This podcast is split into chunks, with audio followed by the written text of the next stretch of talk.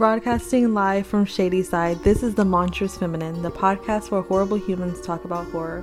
My name is Taya, and I'm joined by my witches, Mila, Louisa, and Zeba.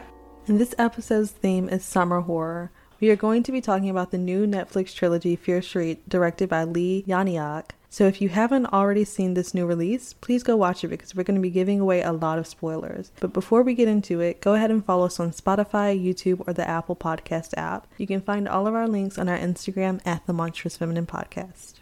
The Fear Street trilogy has been adapted from books by R L Stein. Each film is a slasher and takes place in a notorious town called Shadyside, where every few years, ordinary people mysteriously turn into serial killers. As local legend has it, these incidents are believed to be caused by the spirit of Sarah Fier, who cursed the town back in sixteen sixty-six when she was hanged for witchcraft. The continuous violence generates great tension between the less fortunate Shadysiders and the comparatively privileged inhabitants of the town over, Sunnyvale. The core storyline centers on a group of teenagers led by Dina, who is on a mission to save her recent ex-girlfriend, Sam, from suffering a similar fate of the cursed Shadysiders before her. Enjoy!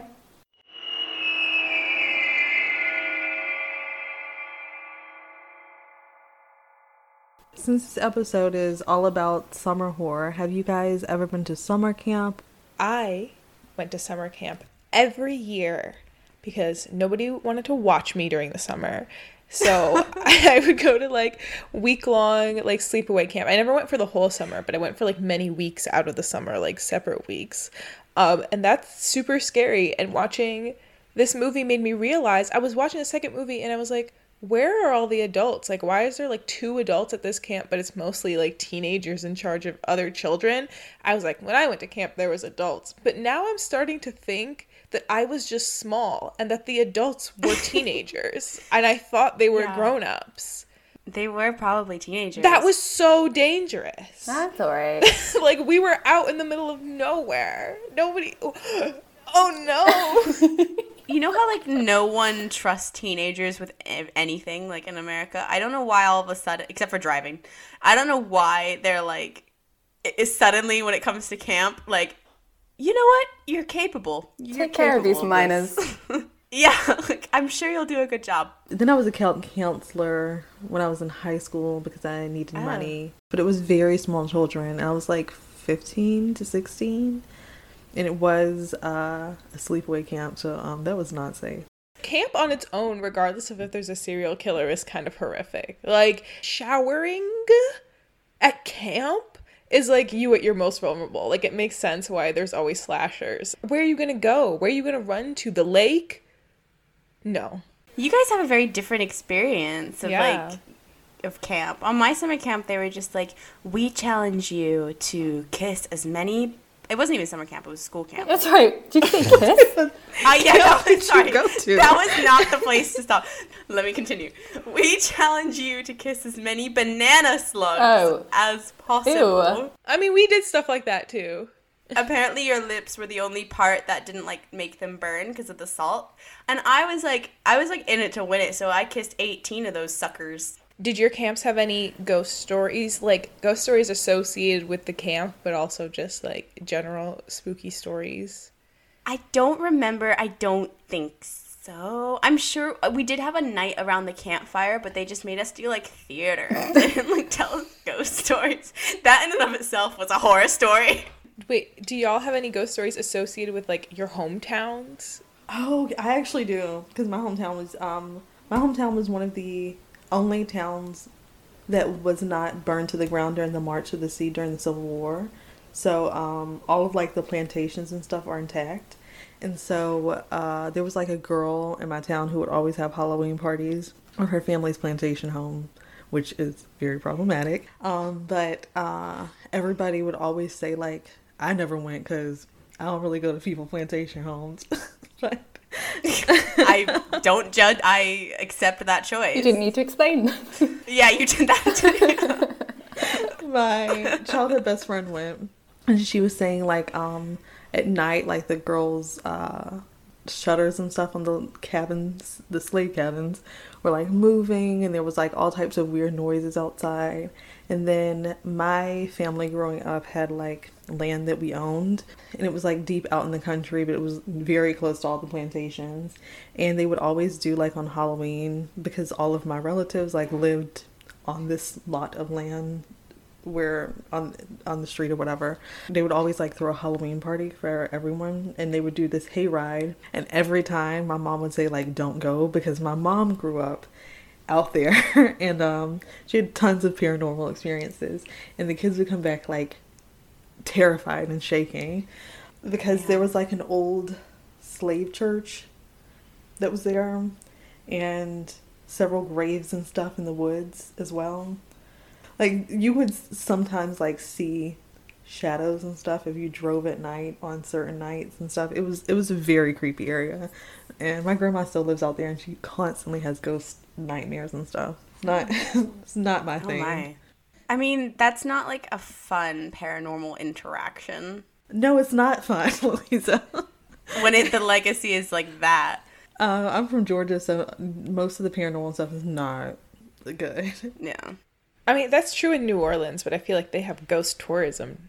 Savannah's also super haunted as well, but ghost tours really? are like not really my thing. Yeah, Savannah has like a ton what? of ghost tours. I wonder why that is. I wonder why some places are more haunted than other places. I think it just depends on like what legacy is there. Like a lot of places were like burned to the ground during different periods of time, or were destroyed and rebuilt. But like the stuff that's like real old, like New Orleans and Savannah and stuff, that have pretty much been in the same condition for like hundreds of years. Also Charleston. Like in Charleston, you're supposed to like paint the ceilings of your, I think your porch blue, to ward off the spirits. I think there's like certain like land that also like traps spirits, or like even like paranormal stuff easier. Like I feel like New Orleans has something going on. Appalachia. I don't know about like parts outside of the U S, but I'm sure there are many places where like mm, yeah. there's like epicenters of activity, like not even just ghost activity, but like people have all sorts of like mythical creatures who they see out there, or like lots of magic is practiced out there, so it just sticks. I don't know. Wait, Louisa, you had a hometown one too. Um, mine's like more of like a stupid local legend. It has no kind of depth. This was just like, there was an abandoned house, and apparently like Um, it was a bit run down on the inside, and people like made up this local legend because the bath water was black. So they made up this le- legend that like this woman lived there, and she went crazy, and she drowned her baby, and she kept a diary. So if you go in the house at night, you can read the diary, and then she'll get ya. Mm. More hash slinging slasher. He gets ya. Wait, what are your personal ghost stories? Um, I don't know why, because my every time I tell my grandma, she's like, "But no one's died in this house." Um, but like I, it should be happening there. I was like, so when I moved like from America and I was younger, I didn't, I don't know. I'd just be up in the middle of the night for no reason, and not like jet lag. I just mean like I was just thinking, thinking about the life that I had. So while I was like meditating on that, I'd hear so much shit, like just like footsteps behind, like once I was like getting a cup of tea, bringing it upstairs, and I heard footsteps like right behind me, looked around, nothing was there. I'd have, like, that, like, horrible, not even horrible, but, you know, like, sixth sense when you're, like, on a train and you look up and someone's staring at you and you knew that someone was looking at you? It'd be like that, but no one was there, and I'd be home alone. Then in the middle of the night, once I heard, like, old-timey music. I heard pots and pans. What do you mean I heard old-timey like, music? Like, old-timey music. Frank Sinatra's playing. Um, that's immediately where my mind went. It was, like, like... I don't know, like twenty. It sounded like jazzy, like twenties. I don't yeah. know. Okay. They were trying to put you on, show you some good mu- music. It was Ryan Gosling from La La Land showing you some jazz. That's a cheer oh, haunting. God. But it was like really, really faint. And then it was like, mostly I could hear really loudly, like pots and pans banging and like a low rumble of conversation. Like it sounded like there was like a huge party going on, but like I was listening through like three walls, but I knew it was downstairs, and this I could hear things running up and down the stairs constantly. Oh my gosh. That's like surround sound.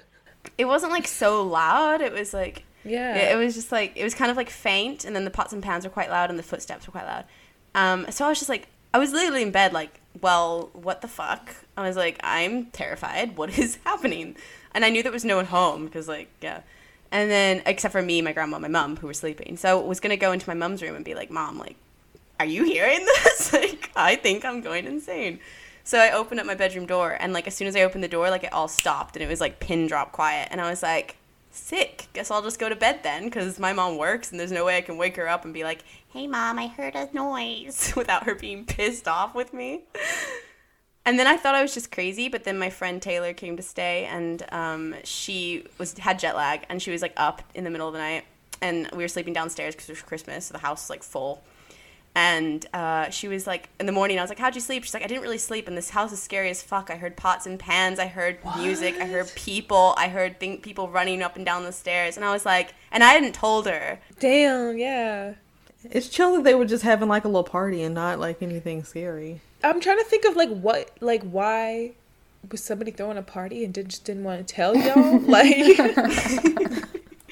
No, it wasn't like, because it was like oldie music. It wasn't like. What if you guys actually had like a little mini family of like little, um, little like Secret Life of Arietti, like little tiny humans who like lived in the wall, and like they'd be like trying to cook food at night and stuff. I used to think that my toys came to life at night because of Toy Story, and then I Toy watched Story. Yeah. Toy Story and Chucky yeah. like very close together. Very oh, different. No.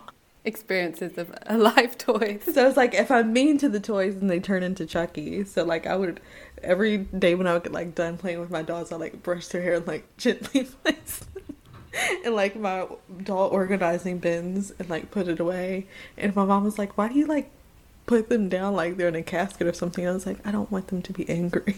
And I want to be angry and kill oh my me. Goodness. And I was like, in hindsight, that probably sounds very scary, but I think small children always say scary shit. Yeah. I feel like small children are open up, open more to the veil, because I feel like things just happen. That's super true. But then you get all those YouTubers who, like, go in there with their green camera being like, this is the hauntest place in America. Why is it green? Well, like, sorry, you know, night vision. Like, they'll be like, this yeah. is the hauntest place in yeah. America. We're going to measure ghost electricity. The Monstrous Feminine is on Apple Podcasts, so please leave us a five-star review. If you do, you just might get a shout-out on our next episode as our Witch of the Week. This episode, our Witch of the Week, is Maggie from Costa Rica, and they said, wholesome podcast. Wow, okay. I love this podcast, ten out of ten. This is my second time hearing every single episode. That is so nice that you would listen not once, but twice, but wholesome? Are you listening carefully enough? We wish you a hot girl summer, or hot person summer, hot them summer, hot them summer. And I hope that you have a great day, week, month, year, a lot better than everyone in the movies that we're going to discuss. We are also on Patreon. For one pound a month, you can gain access to our Discord. For three pounds a month, you can get to see what we cut from our episodes in our extended episode. And for five pounds a month, you get all that plus a bonus episode. If you enjoy our podcast, please support us. Any contribution helps. Kiss, kiss. Fall in love. X O X O. X O X O. Gossip Girl. Fear Street Part One, nineteen ninety-four, occurs just after another Shadyside murder spree, this time in a mall, which reignites rumors of Sarah Fier. The story follows Dina, a young girl from a broken home who has recently parted from her girlfriend Sam after Sam moved to Sunnyvale. During a heated argument about Sam's new boyfriend, Sam accidentally stumbles upon the bones of Sarah Fier. A curse is enacted, and the murderous ghosts of previous Shadyside killers reincarnate to hunt her down. Dina, Sam, Dina's younger brother Josh, and Dina's two friends Simon and Kate work together to battle these evil forces while desperately searching for a way to lift the curse. Look, some gal killed a bunch of people at the mall last night. Holy shit. Another Shadyside tragedy. Fits the narrative, right? Sarah Fier's back. Christ, not you two. There's no angry dead witch. The only thing that made him go crazy is this town. The dude was wearing a Halloween skull mask. How is that not fun? Off the bat, I'd say that this is my second favorite of the three. I think it sets the tone for where the series is going really well. In this one, I feel like the gore is the most obvious and the most seen, because obviously in the second part there were children in the camp and they could not show children being murdered on camera, which I deeply appreciate, but also I think they should have just aged up the people at the camp.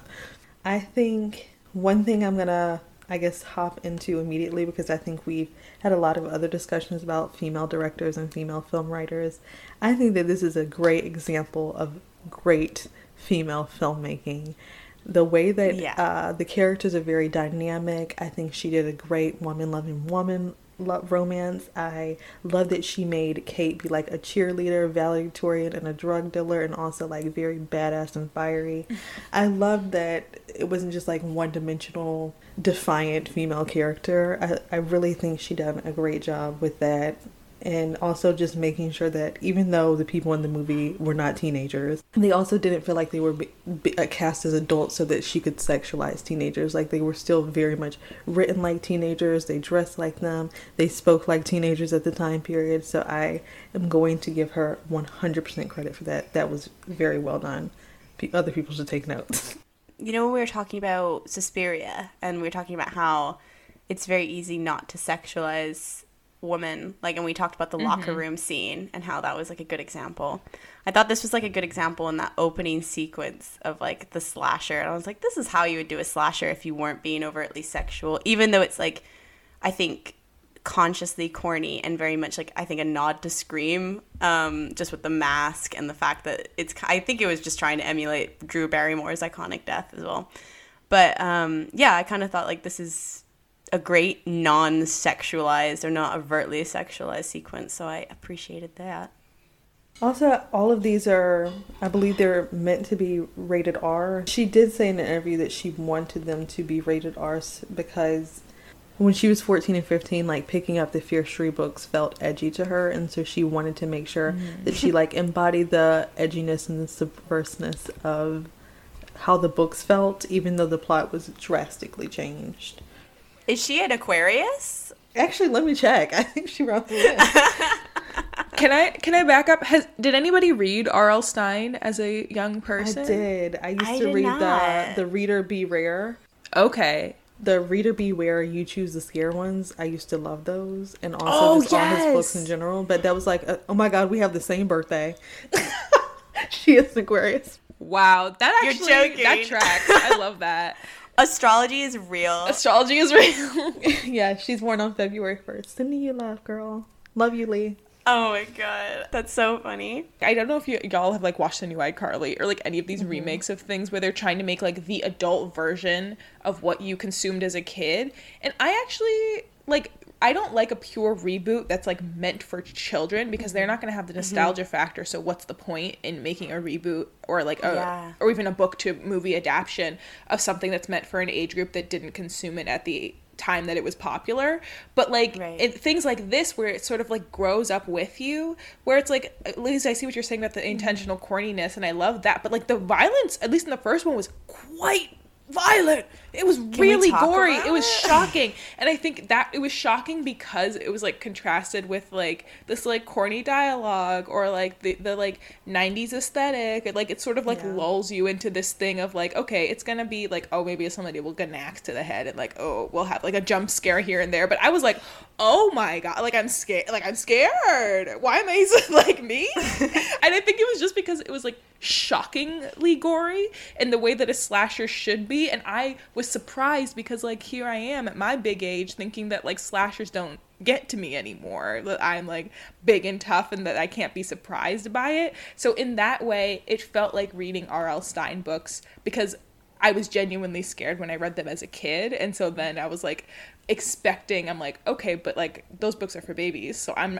big and I'm not a baby and I'm not gonna get scared by it. So I like I appreciated that the direction sort of like grew up with the reader if you like read them as a kid.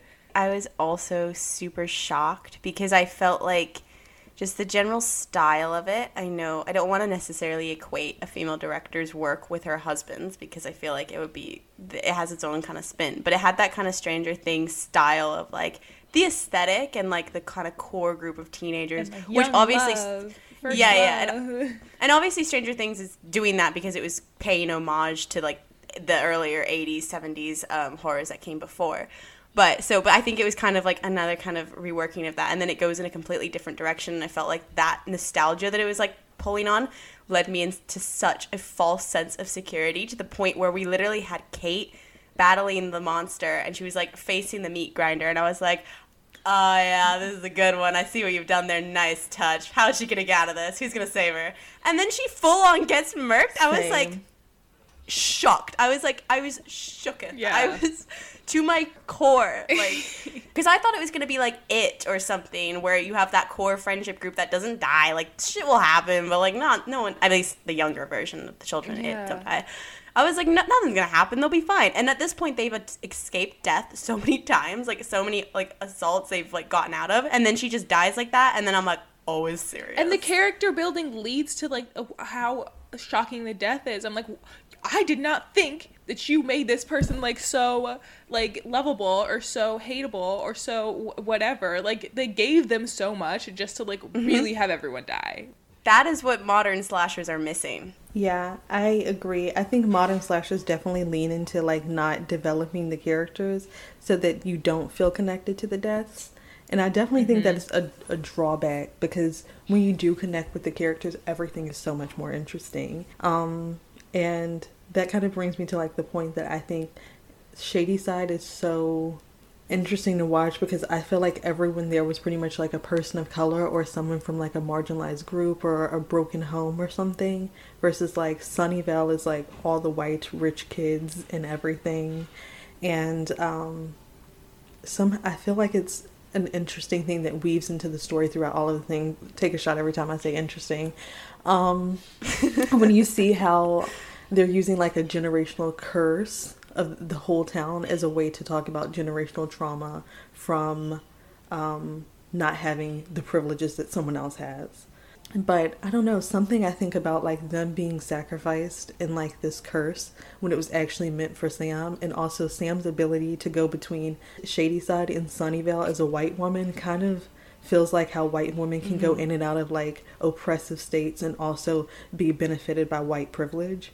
Yeah, I agree. I think with, I mean, this is jumping ahead to part three, but with the whole town curse um, through the good family Um, and their pact with the devil. I think, whereas we talked about in Black Christmas, the remake of Black Christmas, how that secret society, oogie boogie spooky metaphor for, like, the sort of white male chokehold on society, like, it didn't work, and it, it like belittled the various structures that, like, surround it and are still held up to this day. But I did feel like these films, with the, like you mentioned, the generational curse of the town, like that, it just, like, landed really well. I think, Ty, you mentioned that the director is married to, like, ages ago in the group chat, you mentioned she was married to the one of the creators of Stranger Things. Also, side note, they're both Aquariuses as well. That's a lot of Aquarius energy. I forgot watching this, that one, that it was a female director, and two, like, the connection to Stranger Things. Actually, I might have being aware of the connection to Stranger Things. Also the actors. Yeah. yeah, and we talked about it in the group chat. You can't avoid thinking about it when they have the same actors and the same yeah, aesthetic. You're right. But I feel like these films then did make me consider, like, how far filmmakers should use nostalgia to ground their stories, and in what ways it works, and times where it becomes, like, too much of a crutch. Part one is probably my favorite out of the three. I was under the impression that they were going to get progressively better. And unfortunately, it didn't happen for me. And like Louisa, you mentioned, I don't want to compare her to her husband and Stranger Things. I think it's an unfair comparison. But I think Stranger Things does a better job utilizing nostalgia. Part three, where we then are not situated in the eighties or the nineties, we are in the sixteen hundreds without any nostalgia. I doubt anyone has nostalgia for that time period. Maybe there are people. I love the sixteen hundreds. It's cottagecore. Cottagecore, exactly. I found that part unwatchable. And it wasn't just the terrible Irish accent. I could have forgiven that. But I found it so fucking boring. I was bored out of my mind. It kind of made me reevaluate the whole film series. However, I do like a lot of the core narrative and how it's threaded through, like with the generational curse and, like, the dichotomy between Shadyside and Sunnyvale. Like, that's that's done really well. But there's some moments in these films where I'm like, I could close my eyes and block my ears for ten minutes, and I would not miss anything. This movie was uh, originally not meant for Netflix. I think it was under Fox, and Netflix wanted it. Uh, I read in an interview where she was talking about it, but it got tied up in that Disney-Fox acquisition period where uh, Disney purchased twenty-first Century Fox. And at that point, uh, they were still making the movie and going through the production process. So I kind of do feel like by the time they got to sixteen sixty-six, some of that maybe it may have affected the aesthetic. I actually like mm. sixteen sixty-six the best because I think it really did seal off everything really well, tied up all the loose ends, and also kind of gave a, a Easter egg for a possible trilogy next year or later on, or another additional movie later in the year or something. But um, Disney took a lot of stuff out of that acquisition once that was greenlit. But Netflix apparently was like very enthusiastic about this from the beginning and really wanted yeah. it. And so when everything fell apart, they got it. So I, I imagine like with acquisition stuff and everything, even though she probably she didn't disclose it, I imagine that there was probably like increases and de- decreases in budgets and all types of stuff like that that also was going on behind the scenes. So I can see why like the time jump didn't quite land. I was just going to say, I don't think we're unfair for comparing it, or you're unfair, Mila, for comparing it to Stranger Things, because I do feel like you can't be married to somebody and then also make something with a really similar aesthetic, at least in the first one and kind of the second one, and and then the end of the last one.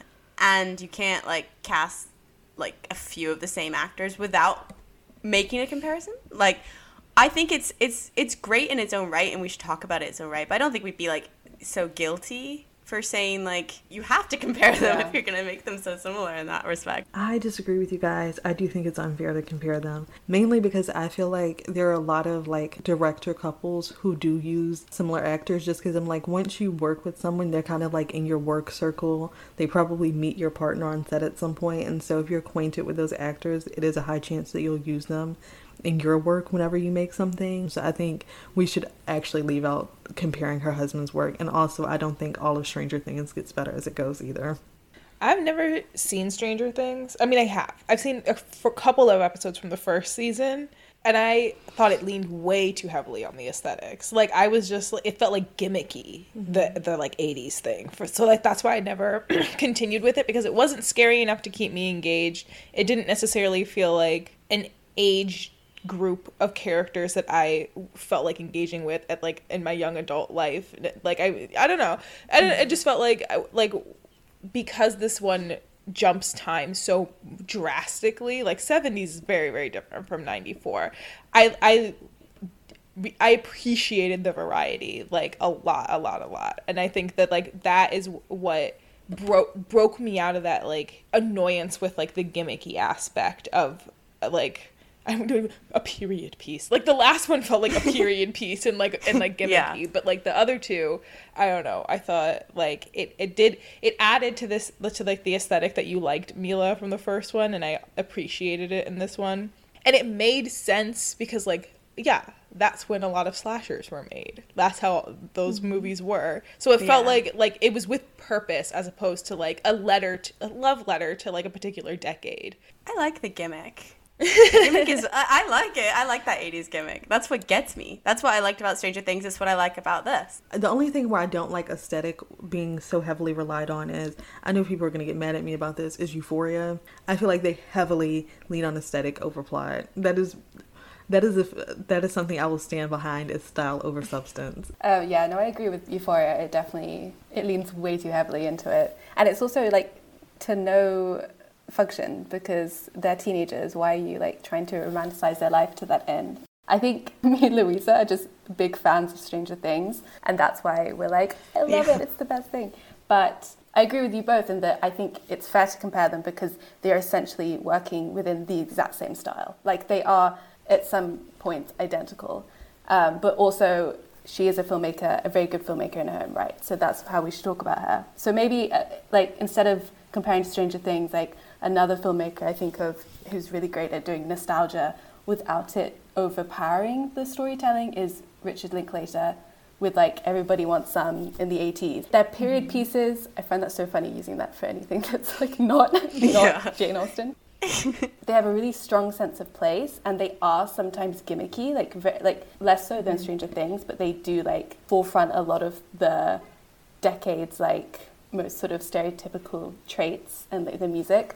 But it's like the characters come first and the story comes first. Mm-hmm. And I feel like sometimes in this film, I was going to say these films, but for the first one, I don't think I had enough time to really care about the characters as much as I wanted to. There was too much time spent like on the violence, which actually like I think was handled really well. As a slasher, like, it was really cool, but I don't know if I cared very much for the, them. I don't know if I cared about them as much as I thought they wouldn't die. Like, I think it was just, like, given yeah. a lot of information about them yeah, just for them yeah. to die. I feel like I cared about them, but I also feel like, I don't know if you guys are going to agree, but, like, the romance aspect of it was, I think, well done in the way that it wasn't done from, like, a straight gaze, like, Blue Is the Warmest Color, where they had to have all the weird, unnecessary sex scenes. Usually, I feel like, in, especially in films or T V shows with any type of, like, queer romance, I feel like they really lean heavily on sex yeah. for some reason. Actually, I, we all know why. Um, even to like the point of like, I mean, I love Scum and uh, like Degrassi and all that type of stuff and all those teen shows. I will watch them because I love a good dramatic teen show. But um, I do feel like they really lean on making queer romances centered around sex. I will say though, like, Kate and Sam's romance was kind of infuriating at times. Kate and Sam. Dina and Sam. My bad. My bad. Dina and Sam's romance was, like, infuriating at times, and I had to remind myself, like, this is how a teenager would act, and that kind of, like, took me back to the, like, remembering that they were just kids and making me actually have, like, more sympathy for the characters than I would if they were adults acting like this, because then I'd be like, get over it. And because they're teenagers, like, I completely understand. I remember when I had crushes on people in high school, or, like, when I had my first boyfriend, and I thought it was the end of the world when we broke up, and I felt like I had to cry, so I made an entire playlist of songs to cry to. I understand. Making yourself cry. I didn't cry, and I was like, I'm supposed to cry and eat chocolate. That's what movie told me to do. I used to do that too, but I think I realized I was just not crying because I didn't care because I was gay. I wanted to go back to the comparison thing because I don't mean it in like a malicious way. I was actually trying to say the opposite of that. I know how it come across as like, I think you should treat it in its own right, and I understand why it has similar elements, and I don't want us to talk about his husband, but at the same time, I don't think that there's, or her husband, I mean, but at the same time, I don't think that there's, you're unfair for, like, noting that, and I think of it as more like how society pits, would pit their work against each other, if that makes mm-hmm. sense, like, which is better, and only talk about Stranger Things when reviewing it. Like, I imagine that if we first made a film together at the Mon Femme Productions, and then one of us went off to do a different thing, P- and another one of us went off to do a different thing, people might compare the two because we are in a collaboration or a collaborative mm-hmm. partnership. But was she a part of Stranger Things, though? But their marriage is a collaboration. Yeah, that's what I'm saying. Like, they're involved. So I wish, like, people would just view it as, like, yeah, they might have, like, similar things, but, like, we can look at them distinctly rather than I'm going to pit them against each other and debate which is better and which is were. If you guys went on to make something or another podcast, I wouldn't be offended about the comparisons because I feel like if you work together or have a friendship or a public relationship or anything like that, it's like, it's gonna happen. It's just annoying when people would be like, oh, she only did it because of him or she copied him or, you know yeah, what I mean? Yeah. Back to the point about lesbian re- representation, it was so fucking needlessly dramatic that it was so comical. And then I was just like, to be fair, I don't know how I would have acted because I guess I was dramatic as a teenager, like crushing over guys. But like I said, there was the queer element, so I don't know if I was actually going all the way. So I was like, would I have been this dramatic if I knew what I yes. wanted at a young age in high school, like yes. about a girl? But I don't know if it would be entirely because I will say the one part I didn't like was like Kate and Simon. Lit- like Kate, well, I'll talk about Kate. Kate literally sacrifices herself almost because she distracts the baddie, and then while she's like holding, while Dina's holding Sam underwater, she hears Kate screaming, "No, no!" Like obviously, she's Kate's going down, and mm-hmm. she like still attempts to drown her. I was like, and then after they die, yeah. she's relatively cavalier about the whole thing. I mean, but Kate said that when she when they were in the school, and she was like, "We sending her outside to die." which honestly I would have done, sorry. But when she was like, you're willing to let all of us die so you can save Sam, like that was very obvious that that was the direction that um, Dina was willing to go, in- go into. But I don't know that I've ever liked someone enough that I would watch all my friends die to save them. Well, that's what I mean. I was like, in that way, it was like a little bit uh, but too I feel much. Like a straight couple would do that in a horror movie and nobody would think anything. I would be like, yeah, that's what always happens. I guess. I'm not saying it's because of, I don't think it's because of the queerness, but I just thought it was a bit much. In college, Leigh actually studied um, comparative religion at N Y U. Then she did a graduate school in Chicago and she earned a P H D in modern Jewish literature.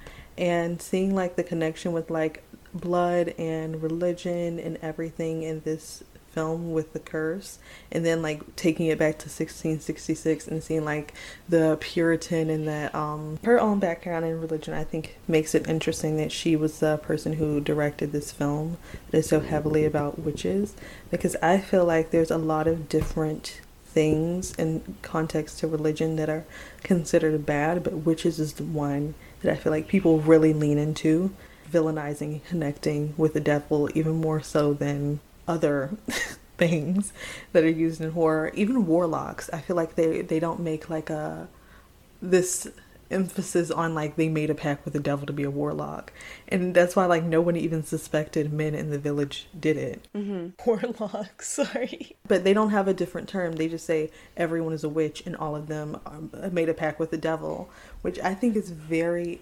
gendered and very sexist. I mean, there was a time where the witch as a term was gender neutral. I think it was Wiccan. I might be wrong.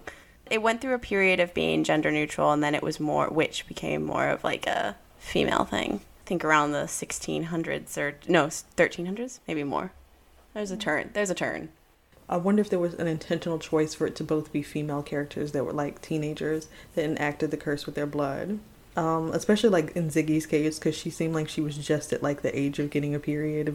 That's what Creed says about, um, we've talked about it before, but Creed says that the onset of witch powers or whatever, in this case it's external, but it's still like the onset of spooky dookie, oogie, what is it? Oogie boogie spookiness, um, comes with, comes with, uh, with like a period kind of scenario.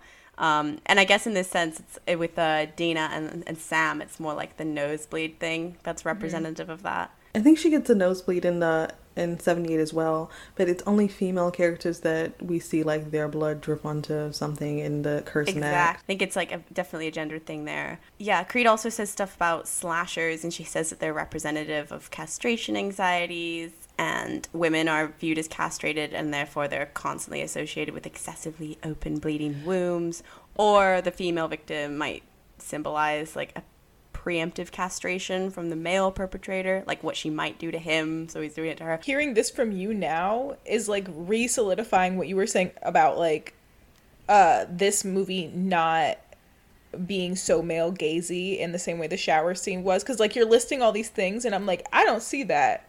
That doesn't seem like like there like there is no final girl in the way that I'm expecting. The like I don't know. The castration anxiety isn't so, like sometimes it's so apparent, or like the deaths are so sexual, or it's like the stabbing, or the like the the like way that people die is so porn-y, and like and like keep going through the list. Sorry to interrupt you, but like the more you go through it, I'm like, oh, I wouldn't even even be, been able to tell you why it's not that way until like you're going through this thing, and I'm like excluding things that normally fall under the like monstrous feminine slasher tropes. It's more of something that I want to raise in the second film, so I'll wait. But like, I definitely have some thoughts about that. But then I think the I think you're kind of right, and also um, Creed also talks about specifically um, rather than male slashers, or she talks about the female castatrice, who's a like beautiful siren who lures men to their deaths, and this is like throughout history. There's like that kind of myth. And I guess in this case, this was the one I kind of did see, in the, just in the form of like Ruby Lane, that she like sings. Simon is constantly calling her hot, um, and she nearly kills him by like sitting on top of him. Um, however, in contrast to Creed's motivation, there's not like a rape revenge type uh, motivation for Ruby Lane. She's just like one of the possessed people. But I thought that was like one way. But again, it wasn't done in like a very crude, overtly sexualized way, in my opinion. Like I said, I think the consciousness of it, or the awareness of the genre that was going into making this, made it so it didn't, it kind of sidestepped those for me. It was just more enjoyable. One thing I really didn't like about this film was how they introduced Dina and Sam's relationship, and like deliberately misled the audience to think that it was a boy, like with the unisex name, and then the camera like looking for the, her in the crowd and settling on the guy that you, like the viewer would then assume is who she's talking about. And you could like argue that it's trying to like challenge your assumptions about like who Dina's ex is or who she has feelings for, but it kind of gave off this sort of like surprise, she's gay. Like it, it kind yeah. of felt a little bit forced. They could have just been gay. Mila, you're our resident hater this episode. I'm gonna be honest, the entire time I knew that's the direction they were going in, simply because I feel like a lot of teen shows have um definitely went with that approach of using like a gender neutral name, and then it's like, oh, it's a girl. I just knew from the internet. You cannot make queer content without everyone knowing beforehand. So I was like, I know it's a girl. I was like, quit playing. I know it's a chick. But yeah, I guess you're right. It was a little bit jazz hands. She's gay, but I didn't. I didn't dislike it. I didn't dislike it. I thought it was all right. It's it's a corny thing. It's a corny piece of content, but I kind of enjoyed it for it. I think that's what made me laugh. Didn't take. I don't think it took itself too seriously. Mm-hmm. I think their relationship was like deliberately over the top as well. I feel like I didn't like Sam until the last movie. That's because it was giving like, why are we sacrificing everything for a white girl throughout the whole thing? Yeah. Also an ex. My favorite character of the entire franchise was her brother, and then my second favorite character was Kate. So when they killed Kate in the first movie, yeah. I was already fuming. I love the brother. And so I think that set the tone of me not liking Sam. I was like, just kill her possessed ass. Like, I, I don't care. It began as a prank and ended in murder. Fantastic choice. I love this one. It's trash. Lowbrow horror. It's for my stepdaughter. Uh, that'll be two dollars and ninety-five cents. Thank you for shopping at B. Dalton's. And have a nice night. Fear Street Part Two, nineteen seventy-eight, begins with the Shadyside curse survivor, C. Berman, who Dina and Josh contacted in Part One. After meticulously following her routine, Berman leaves a window crack by accident, which allows Dina and Josh to enter her home. Although initially panicked, Berman eventually agrees to help the siblings, and she restrains Sam in her bathroom and begins to tell them the story of the Camp Nightwing massacre. The story centers around Cindy Berman, Ziggy, Nick Good, Tommy Slater, and how Ziggy's experience as an outsider of the camp and being bullied intersects with her sister Cindy's image of perfection.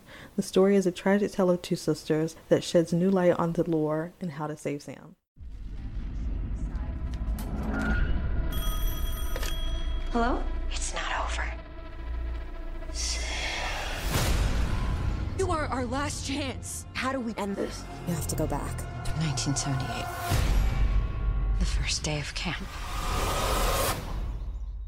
Can we pick up on the the final girl thing? Because I thought that was really interesting, and I feel like it's very much like when I was watching this movie, my first note that I made on my phone was big final girl vibes, because I mean there is like this whole like misdirection where they like make you think that it's one sister but it's actually the other sister who's the modern day nineteen ninety-four survivor. So, I mean, so I, I think there's, again, there's that sort of consciousness there. I was reading up on Carol J Clover's fe- uh, theories about fi- the final girl trope that she discusses in Men, Women, and Chainsaws.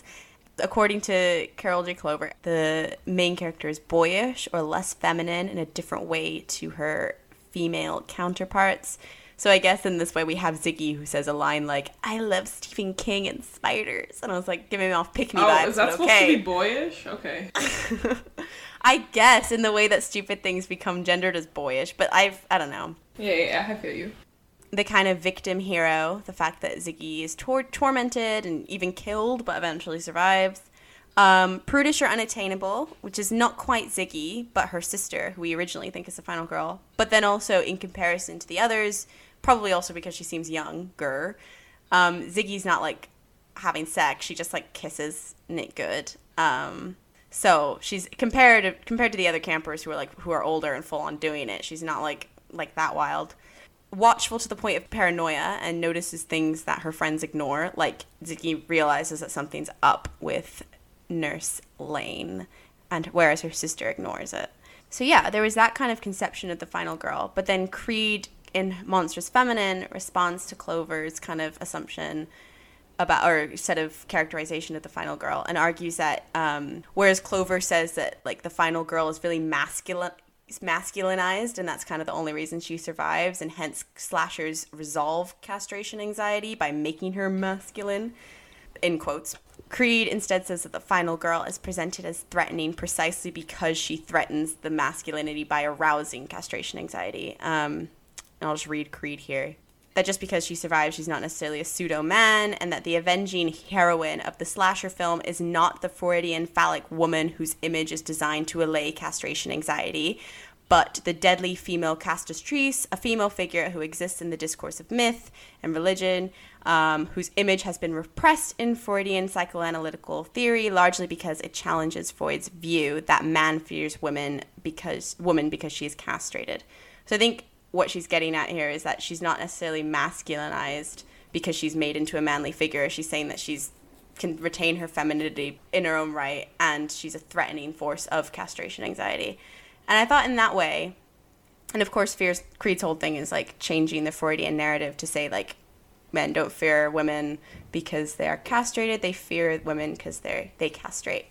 But I thought in that way, Ziggy is kind of Clover's final girl in the sense that she kind of fulfills those traits, whereas Dina seems to be more Creed's final girl, because Dina upsets by being like queer and everything, kind of upsets like the symbolic order or the symbolic placement of like men if you're looking at it in a Freudian symbolic uh sense like Creed does. So yeah, that was I thought that was kind of interesting. I think they both are outside of the like final girl definitions and binary, so like the whore, virgin, mm-hmm. whatever. Yeah. That was so apparent in the situation with her sister, and then like, you know, the girl who smokes weed and fucking fucks her boyfriend. Like like that was so starkly put in my face that I almost like I was so focused on that binary that I wasn't really thinking about Ziggy at all, like as as a part of that, or even considering her as a candidate for a final girl, because like especially for like a slasher and a teen horror and a camp movie, like I'm looking for all these like checklist of things, right? I'm looking for the horror, I'm looking for the mm-hmm. virgin, I'm looking for like the man who's going to get possessed or like uh, uh, become power hungry. I'm you know I'm looking for like the faceless killer. Like these are the things that my brain either consciously as a horror movie fan are looking for, or subconsciously expect for having watched so many slashers, um, especially like seventies and eighties era like slashers.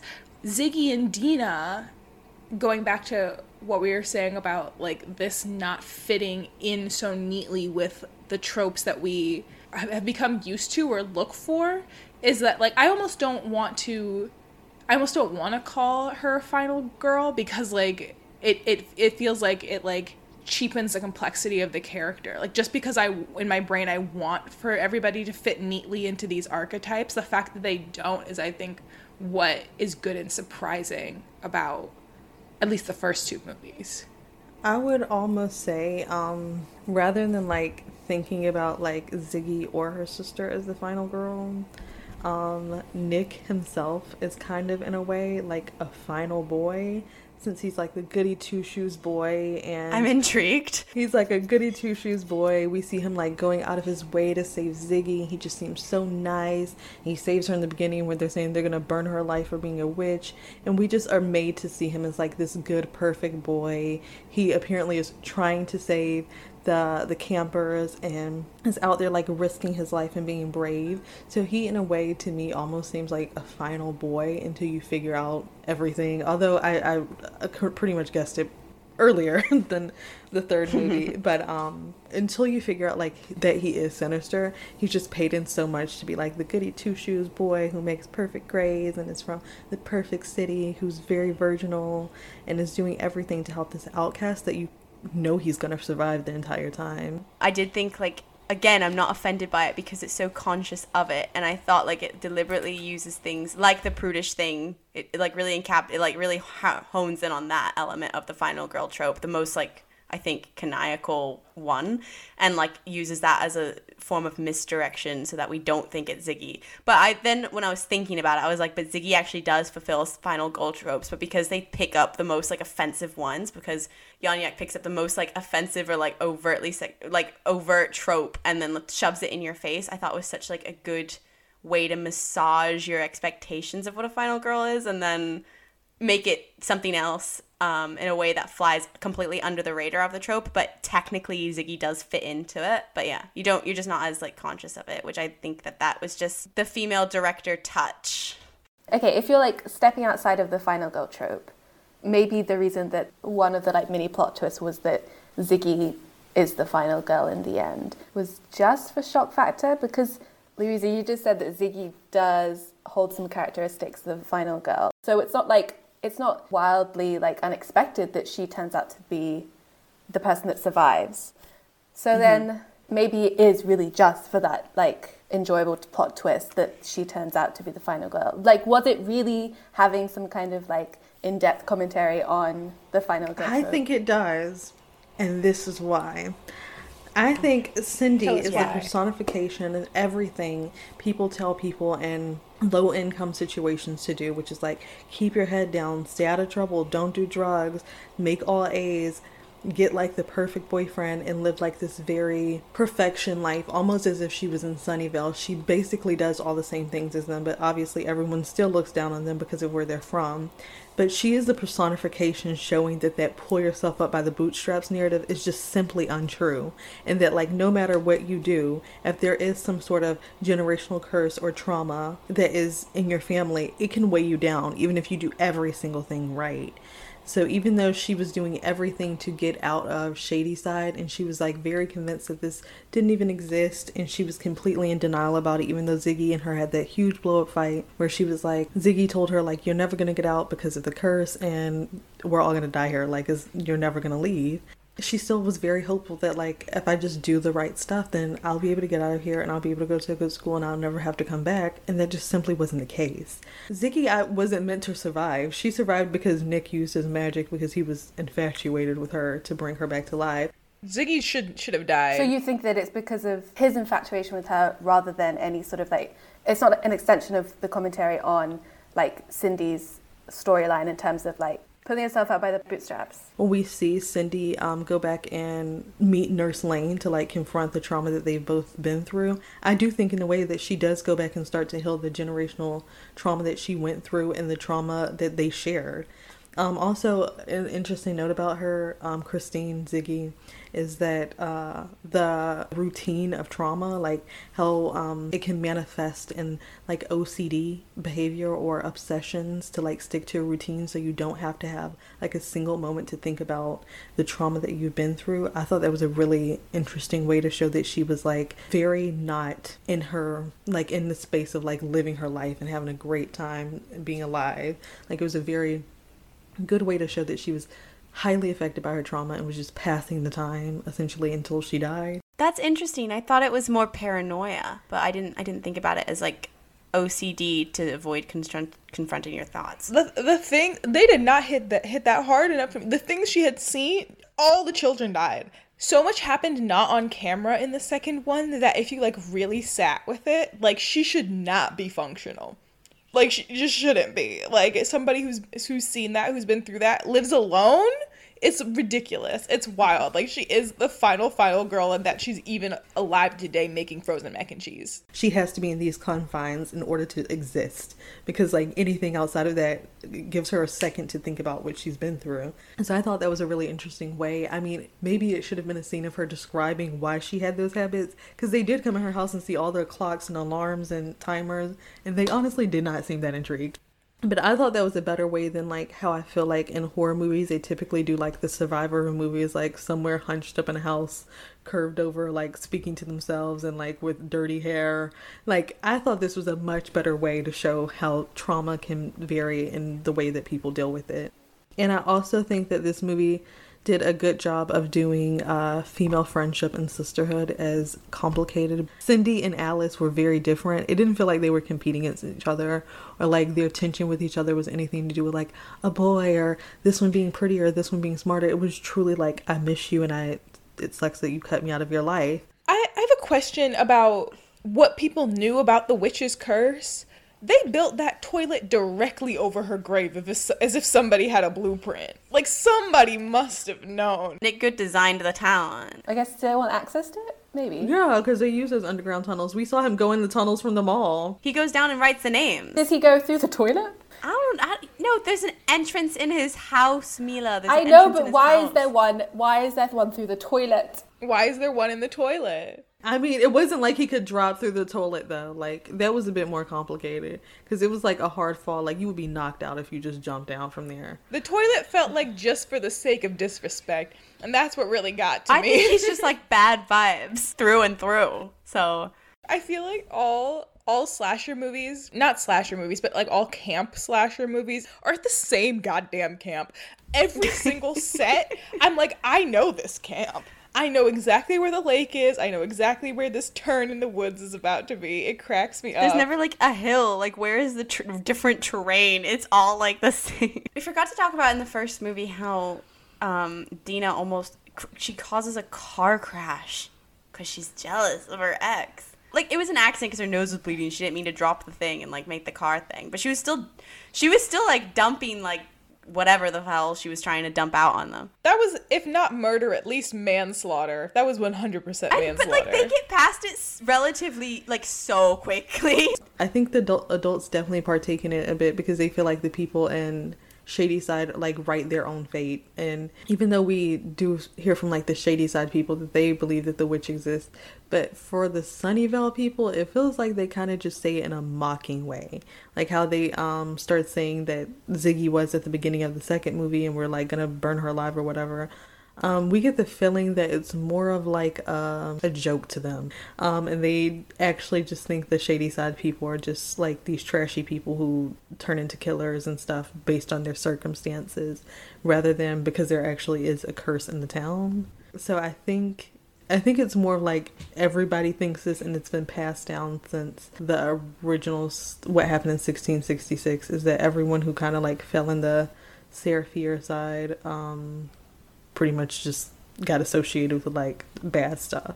When they first set up the Shadyside Sunnyvale rivalry, I thought that they were going to go in the direction of the whole town of Sunnyvale made a pact, like whatever centuries ago. Big conspiracy. To basically always ensure their success, their legacy over Uh, That's too complicated, though. I'm sorry, what? There's too many people involved. No. It's like the Hannah Montana secret in the Hannah Montana movie. You can't have that many people involved. It's got to be one family. There would be at least one person who, like, goes and tells. No, because it, would, it serves them. Because they're living in this perfect suburban paradise. No. No. Where, where, no. no.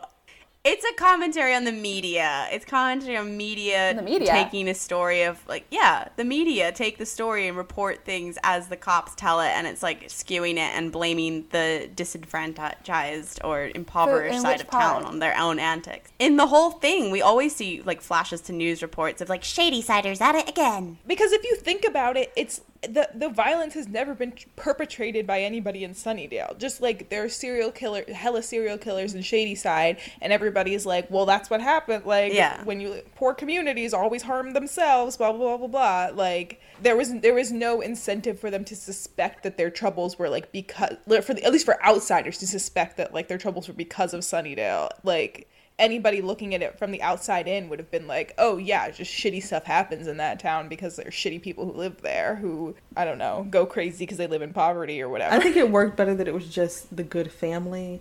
One, I wonder if they took that name from, like, the Salem Witch Trials. Okay, Good is Evil really sent me to another dimension. I was like, I not a three-movie setup for Good is Evil. No. But, um, I think it worked better that it was, like, one family, because if you think about it, they pretty Guys, much I just said themselves... I thought that's what it was happening, not that I think it's better. Please. We're like, garbage opinion. Trash. It never never would have worked, Mila. Think about it. Because it's one family and they put themselves in all the positions of power. Because, like, his cousin is, like, the mayor. He's the sheriff. Someone, they own, like, hella businesses in the town. And so it makes more sense that it's them because they're they're in every position of power, so they can pretty much frame the narrative however they want to make people think it is how it is, which it says is also very indicative of the current government. Do we feel like this is an oogie boogie cop out for it to be one family? No, I don't. I don't. That kind of covers a lot of different things that I think are problems in society, like nepotism, which is a huge thing. There are certain industries that are, like, extremely difficult, the film industry being one of them, to break into if you don't have family in it.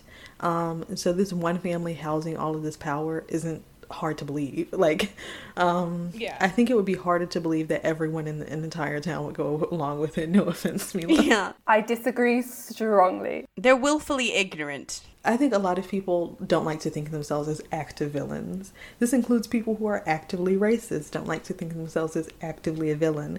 They're like, I'm not racist, I just think that X X X thing. Or I'm not a typical Trump supporter, I just think that X X X thing. And I think that is indicative of the lot of a lot of people in Sunnyvale, but I don't think they would enjoy actively being the villain. They like being passively the villain that's a part of a bigger system. I was about to say, like, I think that the evil is in, like, passively accepting your own privilege, mm-hmm, yeah. and not, like, looking deeper into, like, why, like, with no explicable reason, like, why their town was so much more successful. Do not let me get into deep discourse, but uh, but oh, like God. I think that, like, a like this is go, go on this is like this is like the perspective that I, like, a lot of folks in privilege take of, like, if people are suffering, it's because of their own choices, and I don't need to think very deeply about what those choices are that led them to that point. Like, I mm-hmm. think that's true of, like, folks with addiction, or folks in poverty, or folks who have, like, S T Is. Like, every, like, no, like, looking at the system would be too difficult, so it's just, like, putting the blame on the individual, or putting the blame on, like, the place,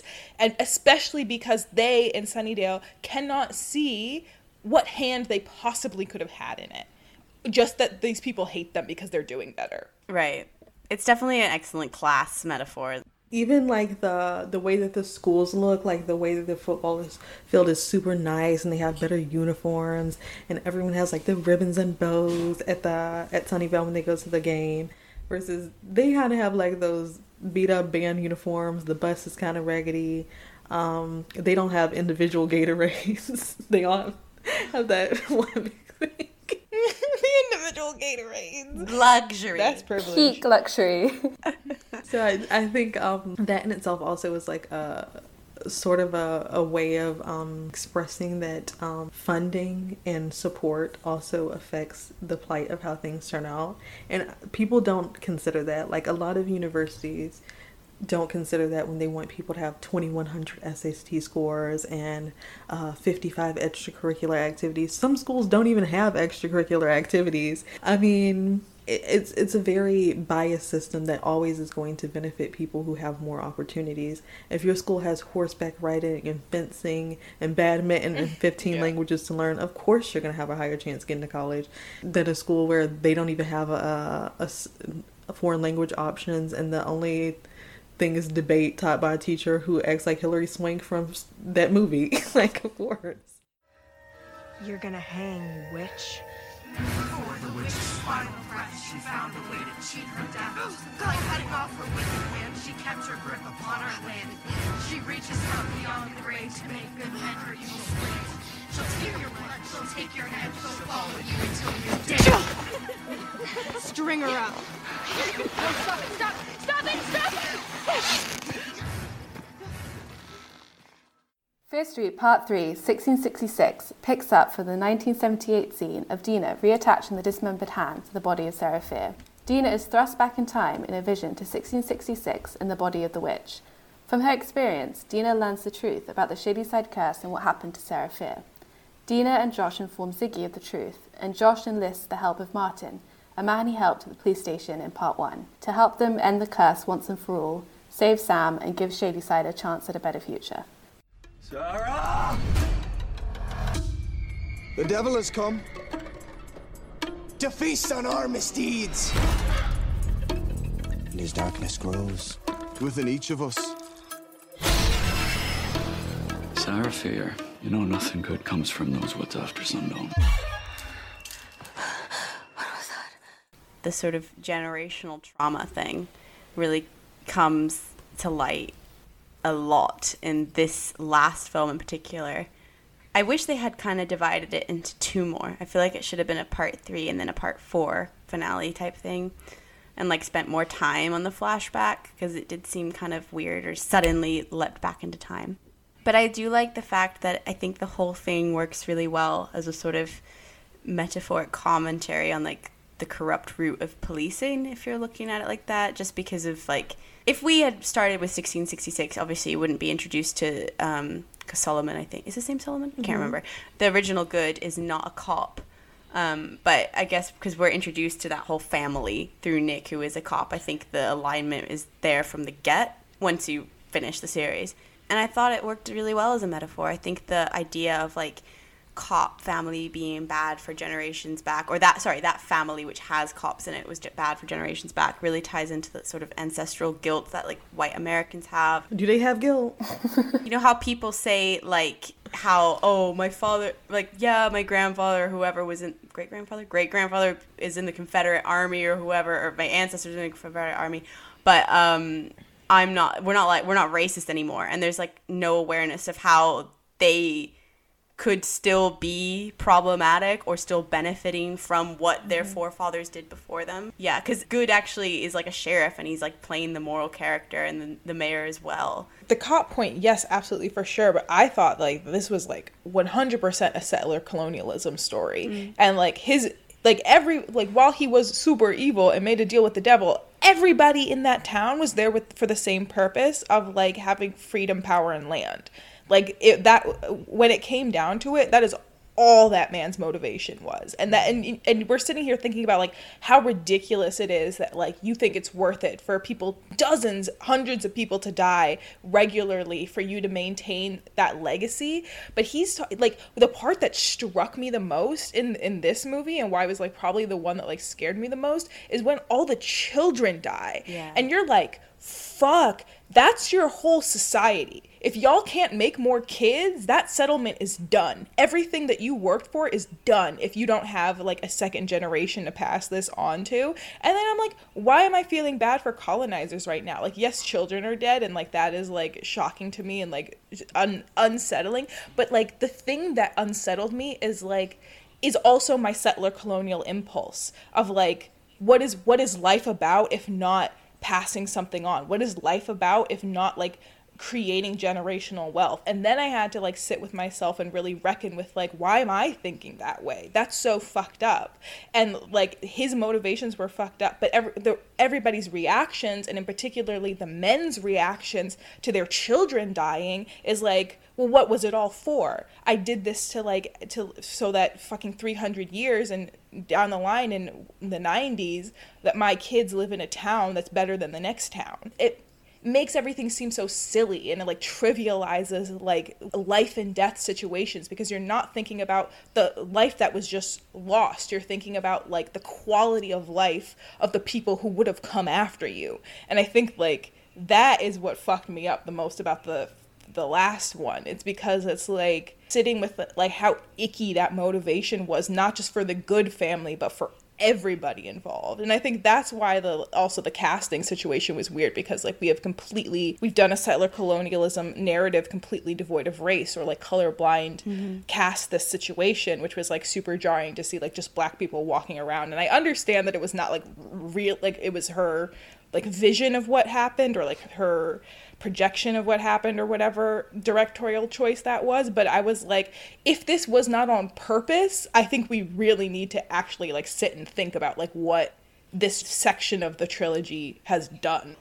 I don't think it would be wrong to be like, to say it could necessarily be both, like starting with a cop family and seeing what structures are yeah. they still upholding, and then going back in time and being like, it's like a sort of settlist or cap of land grab capitalist kind of narrative that's being upheld.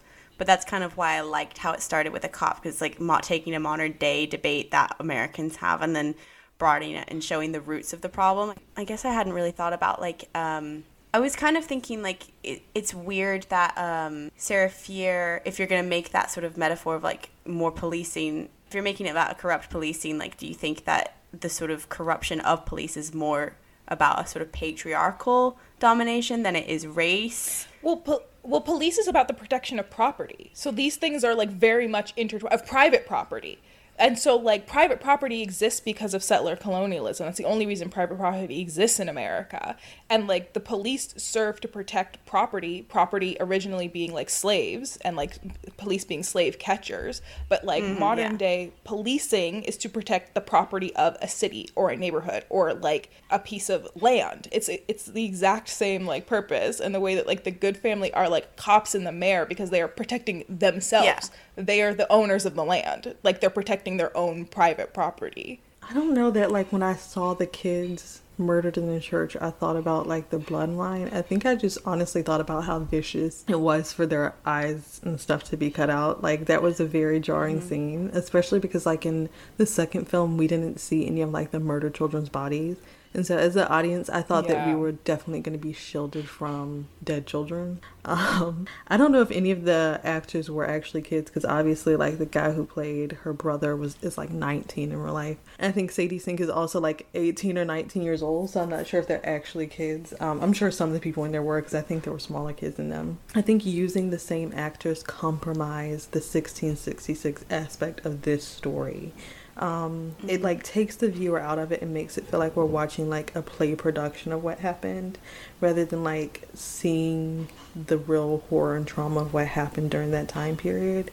Like, that was a rough period in history. It felt like um, I was just watching a play of The Crucible. It, it was very Crucible.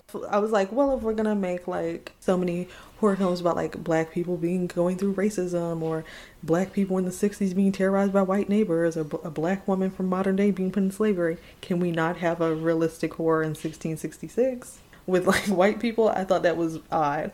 Um, I, this isn't any slight to like the writer or director, because I don't think they meant it that way. I think they just thought it would like translate better to use the same actors, but I think it was actually a big mistake. Sorry. It just it just really took me out of it. The entire time I was watching it, I was literally calling Sarah's character Dina. I was like, why is the cop trying to date yeah. Dina? Like, it just was not, it wasn't a good choice. Also, like, Dina was so racially ambiguous as well, like, just through all of it. Mm. Yeah. I mean, her and her brother being related was enough of a stretch to me. I was literally thinking that. I was like, do they have different but fathers? I do believe that uh, the actor and her both have Portuguese descent. That aside, the, like, are we, this, the witch, it's like Sarah, is white. But it's a bit more complicated to put her as uh, Dina when you have a white man, like, cutting yeah. off her hand and using her for power. But also the visual effects where they would, like, flash between when it was, like, her or, like, you know, she she looks enough like that white woman that it's like, okay, but you made an intentional enough casting choice that we can have this, like, visual trick of the eye. So it, it it's, like, I don't know. It it felt like a weird use of that actress's body in that instance. Like, that she looks kind of like the other woman. And, but we're not acknowledging that she's, like, mixed or whatever. I also made a point in my notes that said, I thought it was strange that Dina and Josh had to be the ones to break this curse that was, like, started by white people. It was like a white woman whose curse it was. Straight up, if they are not the de- if they are not the descendants of those people, it makes no fucking sense. Sam is also like a white woman, and like we never see if Sam actually looks like the other girl who was involved with Sarah in the relationship. We never saw that. We just know how Sarah looks, and we know that Sarah was actually white. So it was like, why do we have two children who are, I believe, Afro-Brazilian, um, breaking a white curse? I don't really know. This is what I, I think I was trying to say. Like, it's almost like if you were making a commentary on like the modern day structures, right? Like that harm people, like working class people, black people specifically, people of color more broadly in America. And then like if that's what the first film is doing, and then you go back in time to find the sort of root or like when it was kind of starting, how this curse began, if you're looking at it as a metaphoric curse, um, in quotes. And it was kind of like almost using Dina to sh- to like make a link, or being like, this is what's harming black people or this community more broadly, Shadyside, like making that more explicit link. But it is, I thought it was weird, and it kind of, I was like, are they doing that so it's not just like patriarchal, like a commentary, but also like a racist commentary. I think on, like, it was just structures. honestly a bad filmmaking choice. Um, I do think right. she made a lot yeah. of great choices with this trilogy. I really liked it. I think this was just a bad choice. I think they honestly just were like, what if we use the same actors in the past and present? The audience would love it. And it's like, no, it just, it really takes you out of it. And like, it just looks like a, a high school production of like The Crucible with a twist. And I was like, I'm just not feeling it. But it, it's fucked up when high schools do it too. Like you can, you have to reckon with racialized bodies when you put them in a time period. You just have to. Like, I don't give a shit about what Hamilton did for y'all. You you actually like can't just be like casting whoever the fuck. It's it's giving like early two thousands post-racial like we, like if we don't think about it, we've overcome it, we've overcome it. And it's like, but we're talking about the origins of this country. So like, let's be real. But I don't want to necessarily say like I disagree with like racially blind casting. I don't I don't agree with like white actors playing people of color, but I do think it's like a very limiting way f- with like actors who are people of color to only be able to portray like uh if you want to be a character in the eighteen hundreds or like the sixteen hundreds, you got to be the slave or something. I feel like that is very limiting. Well, no, I think I think that's fine if your story is not like a about race. I don't know. Like, for this one, I don't think it was meant to be about race, so I understand why they thought it was okay. But, like, I picked up on so many, like, implications that just got, like, dropped or, like, fell through the cracks that I'm like, it just looks messy. Like, unless it's tight, tight, tight, then I'm fine with the casting. Like, whatever. I don't really care. But, like, you, it needs to be, like, it can't be careless, I guess. Like, I think there needs to be thought put into it if you're going to do colorblind casting. Do you think it would have been more like made more sense if like Sarah Fier had originally been a black woman or like a black I don't, victim I don't, of the Salem I don't witch agree. trial? No, I just I just don't think it needed to be those siblings' job to break the curse. I don't think it needed to be the those siblings' job to break the curse. I don't feel like it benefited everyone, and like Dina can go to college now and they can all leave the town happily ever after, whatever. Her and Sam can go eat burgers on somebody's grave. Uh, please. It just wasn't. It didn't land the way that like it was meant to. I think because we didn't get to see enough of them as a couple that I just didn't give a shit. I was like, yeah. You can go find a new girlfriend. If it was a heterosexual couple, I feel like that would have been torturous to watch, and the ratings for this would have been significantly lower. That is like the tr- like a true definition of queer bait, though, which is so sad. Like, sad. But like queer baiting is like is like in the end they're maybe not gay. This is just a good old rainbow capitalism. I mean it literally is, in like you are baiting the queers to come watch this thing. They're defying a lot more odds. Like their love for each other seemed a lot more genuine, just because she has to go against like her conservative shitty mom to be with Dina. Like it just seemed a lot more real. And if it was just like my parents hate you because you're poor and it was a heterosexual thing, it would have just been boring. Yeah, it did make it more compelling. In the sixteen sixty-six part, I guess that's the only part where we get like a sex scene. Oh right, yeah, they fuck. um, Forgot about that. I was like, I don't know why y'all want to do it in the woods when everybody in the woods. I know, that was silly. They went to the most bait place to do it, out in the open. In a clearing in the woods when all everybody else was in the woods. But I do think uh, the fact that like the the guy associating with them with being witches because they were, I couldn't tell if he was saying they were witches because they were gay or because he was angry because he wanted to be with Sam. I feel like it was a mixture of both. Wait, can we talk about the, the witch hunt aspect for a second? Like it is like maybe perhaps very basic to like, I don't know, really unpack this on this like feminism podcast. But like it was like, it was just so... I, I, like, I haven't, I don't know. I know men's egos are fragile, but like the projection, the like fear of rejection, mm-hmm. the insecurity, it was just like, and it wasn't, it wasn't just that guy. It was like any, once they decided there was a witch or they decided somebody, but either way, they knew somebody was being gay, regardless of if there was a witch or not a witch or, or, or magic was happening or, or who was conducting it. There was like, there was like gayness afoot. And it's like all of these men. Yes, all of these men had this reaction like they were all being rejected by these women. Like the fact that they were gay, yeah, that is that, or that they didn't want men at all. All of them were like, yeah, like they're they're wrong. They're like a the devil, because they, they like it seemed like they were all projecting this rejection that this one man was having, and it was like the most bizarre. And, and I imagine that's exactly how it happened. Like I imagine that's how like the, the witch trials really went down. That it was like this mass psychosis yeah. of male ego, but like it was just so wild to watch unfold, because I'm like, in every single instance, they are more focused on the fake danger than the real danger. Yeah. I agree. That's it. One of the things that I think um, this movie did really well, whether intentionally or unintentionally, but I am going to lean towards intentionally, is show how uh, gendered the hatred towards uh, witches and magic is.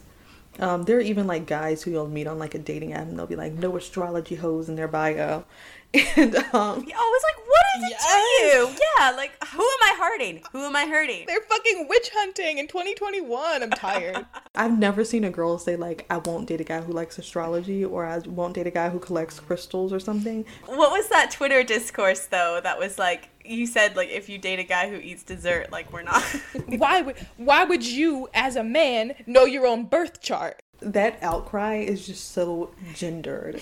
Like, for astrology and crystals and tarot. Like, I know guys who do tarot and no one cares. Like, in fact, women always think it's super cool that they do it. I was looking, thinking back to, like, um, I'm gonna say the English name for it. Like, Hammer of Witches, which was uh, written by Catholic clergymen in the fourteen hundreds, but in the book it basically says like, you have to like torture witches, and then the only way to destroy them is to kill them through murder and burn them alive, and all these like very intense torturous ways for witches. But there's nothing in the book about men being doing magic, and like the way that when they said there were witches in the town, no one even remotely considered the man in the woods who hate everybody. You know who was a magician? Jesus. Mila. I don't know how, how it's gonna be, like, us might be calling Jesus a magician as a take. But the way that they didn't consider Solomon, um, and he, like, left the settlement, he's the least attached to any of them, he dislikes several people in the town, and he acts like a weirdo and only talks to Dina. And he lost his children, and no one ever suspected anything about him. And we learn in like the first half of the movie that he's the one who had uh, contact with the widow, where they went to go get the mystical berries, and there's all this lore around her being a witch. And we learn that he did it, and no one gave a shit that he went to go see her to like try to heal his wife using witchcraft. They didn't even suspect the actual witch in the woods. They sooner suspected the lesbians than the confirmed lady who lives in a cave. And then when she goes back and sees the lady murdered, she did have this book and she did tell her not to touch it. But we also don't get the, I don't get the vibe that she was vibing with the book either. But the fact that he goes and kills her and takes the book is like, I, I have in my notes verbatim. A white man's desire for power causing the death of multiple women, and a curse that affects descendants of people from Shadyside for hundreds of years, is extremely on brand. Story checks out.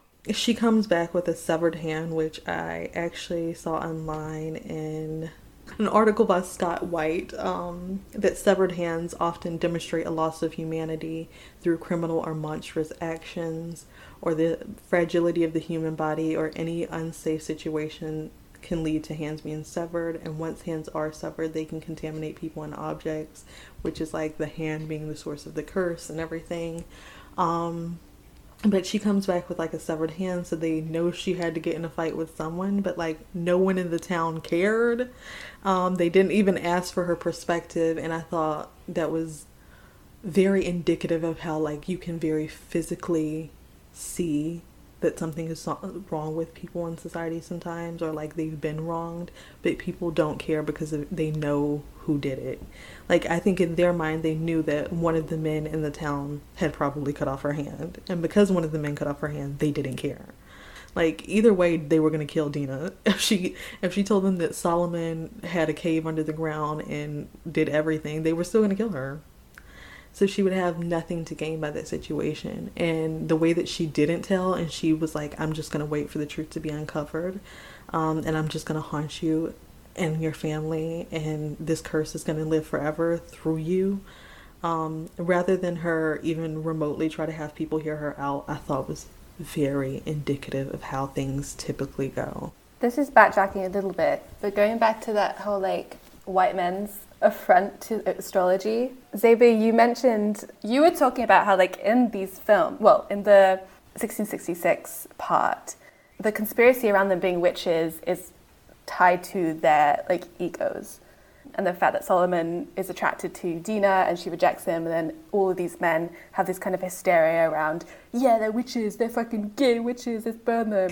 And I feel like, although, although I'm sure there is an element of that with, like, modern dating in terms of what men think of astrology and women who really like astrology, it's definitely more like they use rationality and, like, science as a way of to, like, assert some kind of superiority on women. It's not like, oh, you have an opinion different to mine, my opinion is different. It's like, mine is the one that's stripped of any kind of emotion and subjectivity. Mine is just the way of being and the fact, and yours is this weird, like, yeah, oh, you believe in that, that's insane. It's like, goes back to, like, Enlightenment era times where it's like, I'm not going to respect what you believe in if it can't be seen empirically and studied and categorized. It's like, well, then it must not be valid if you can't prove it, like, physically and tangibly. There's an article about this that talks about how, like, um, like called, like, Believe the Teenage Girl, about how, like, teenage girls often predict, predict trends before they become a trend,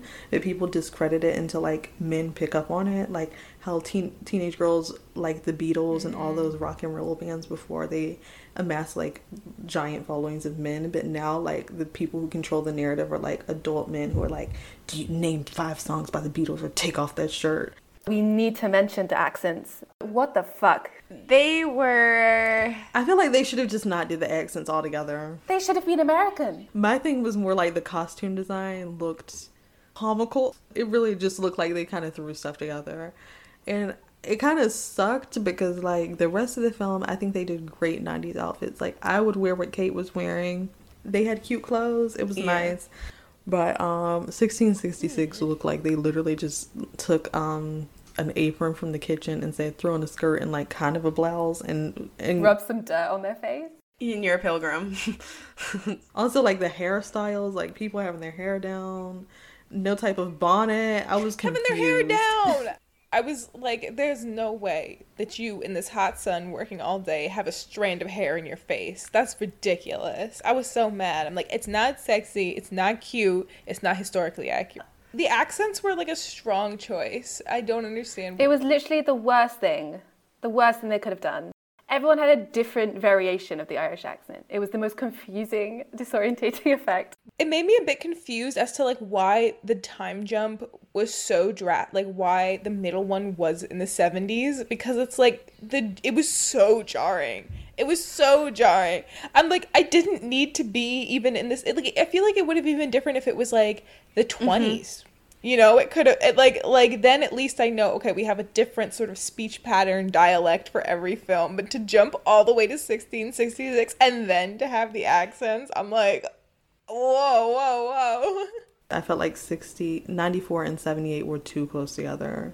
Like, not even the fashion yeah. changed enough. I thought it was, again, kind of a good nod to issues, discourse happening now. Being like, when Ziggy... older Ziggy called, she says she called good she called the cop because she thought they were in danger, and it's just kind of like indicative of, like, white women will call the cops because they believe that they'll still protect us. Granted, she had, like, sort of a romantic relationship with him. Yeah, I did think the metaphor works more broadly. Also, like, when the other cops show up at the mall and, like, the final showdown, they are like, It, it kind of tackles that thing of, like, no such thing as a good cop, because it's like, it doesn't really matter who they are, why they're there. They actually don't know why they're there, which they don't know what they're working mm-hmm. for, but they still die none the same, nonetheless, because they are obviously working for the wrong side. They're working for good, who's corrupt. I think that this film works really well with the teen horror episode that we did, because the adults are all useless in this movie. And, like, the way that we don't see, like, anyone's parents except for, like, Sam's. And even, like, when they do the the ultimate flashback to sixteen sixty-six, like, their parents literally are like, yeah, you're, you're going to get hung tomorrow. I also have, like, a note written where I said, are women in horror films actually Are there any true examples of monstrous women in horror, or are they framed that way by men who use them to cover their crimes or as sacrifices? For examples, Jennifer's Bodies, Teeth, Rosemary's Baby, and the Fear Street Trilogy. Isn't that kind of what the Monstrous Feminine is? Yeah, it's like coded. But also going back to your teen horror thing, they also have Alice, who is like her, who has self-harm, and we've talked about like self-harm being prevalent in teen horror. I feel like I have not seen a good representation of self-harm in anything ever, um, because I feel like they always like show it and then like completely forget. And like that's an extremely triggering topic as well. And so I'm like, ah, I feel like you might want to spend like a little bit more time on that. She doesn't get to talk to Alice about what is causing her to self-harm. It's just like they're on this adventure and she's like, oh, and I also self-harm. Either unpack it or don't show it. Also, in addition to that, I think it's worth noting that Sam is the only person who can get out. Sam is like a white girl who, I mean, there's nothing that sticks out about her. And she has like nothing, no other, nothing stigmatizing her other than like her sexuality that she at times represses, and we don't see her accept it into the end. Um, she's able to move between these worlds seamlessly. And um, I think that's something that people should probably think about, because I feel like sometimes because the way that patriarchy works, it makes people very unaware of how systems of oppression stack onto each other, and also how like being a woman does not necessarily exclude you from benefiting from white supremacy, or being a queer woman if you're white. Or class. Yeah, class. And that is why Sam is the one who can move out of Shadyside and be accepted by her peers, and the only thing that she had to do was date a frat boy. Um, so I think that definitely shows how um, being a white woman makes it very easy to benefit from white supremacy. And I think what you said about like the sort of heterosexual privilege, or the appearing heterosexual privilege when she couples up with uh, Peter in Sunnyvale, is what kind of maybe slips under the radar. I didn't think about the curse really, but I guess you could look at like if there's prevailing stru- oppressive structures, how that works to create stigma in between across oppressed groups.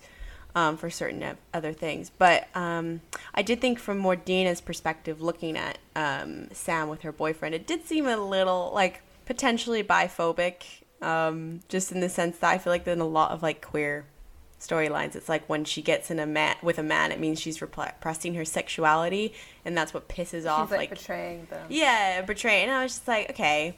I mean, I think in this instance, it could also just be Dina being super jealous, but I think maybe going forward, there should be a little bit more care in that kind of narrative to either say that she is actually just a lesbian, or maybe she is bisexual but she's still not being all honest with her feelings. You know what I mean? Not that we have to have a label. I just mean that sometimes the implications could be problematic if it's not explained a little bit.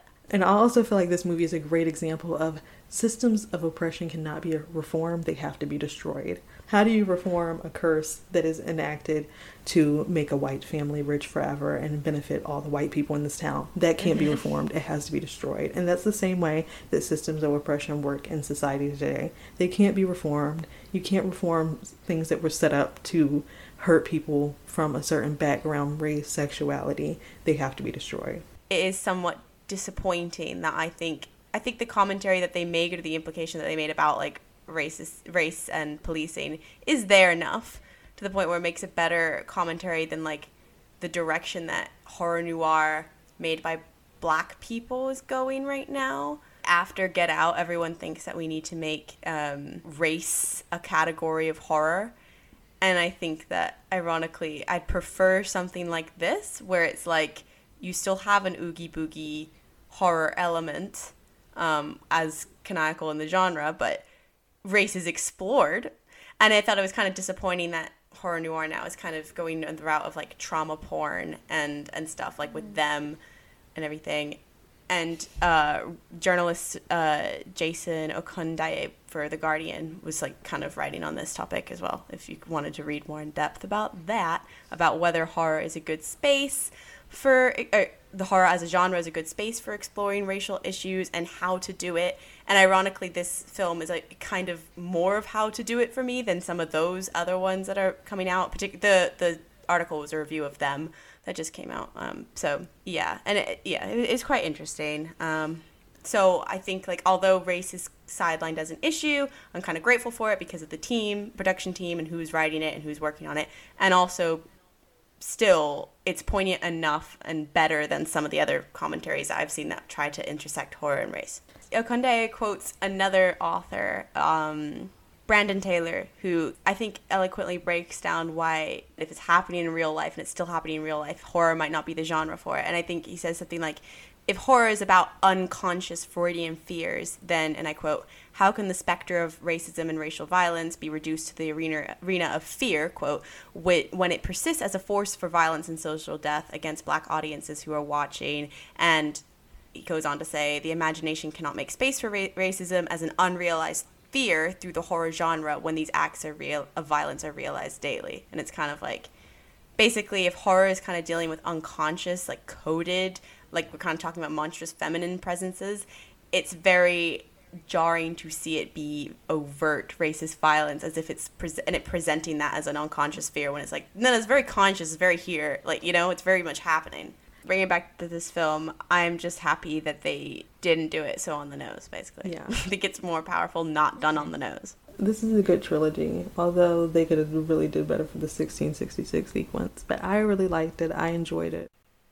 Thank you for listening to The Monstrous Feminine. Be sure to follow us on Instagram, SoundCloud, and Spotify at The Monstrous Feminine Podcast and on Twitter at The Monfem Pod. Subscribe to our YouTube channel and rate and review us on Apple Podcasts to be our next Witch of the Week.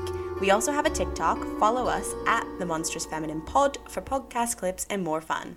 Brooms up, witches out.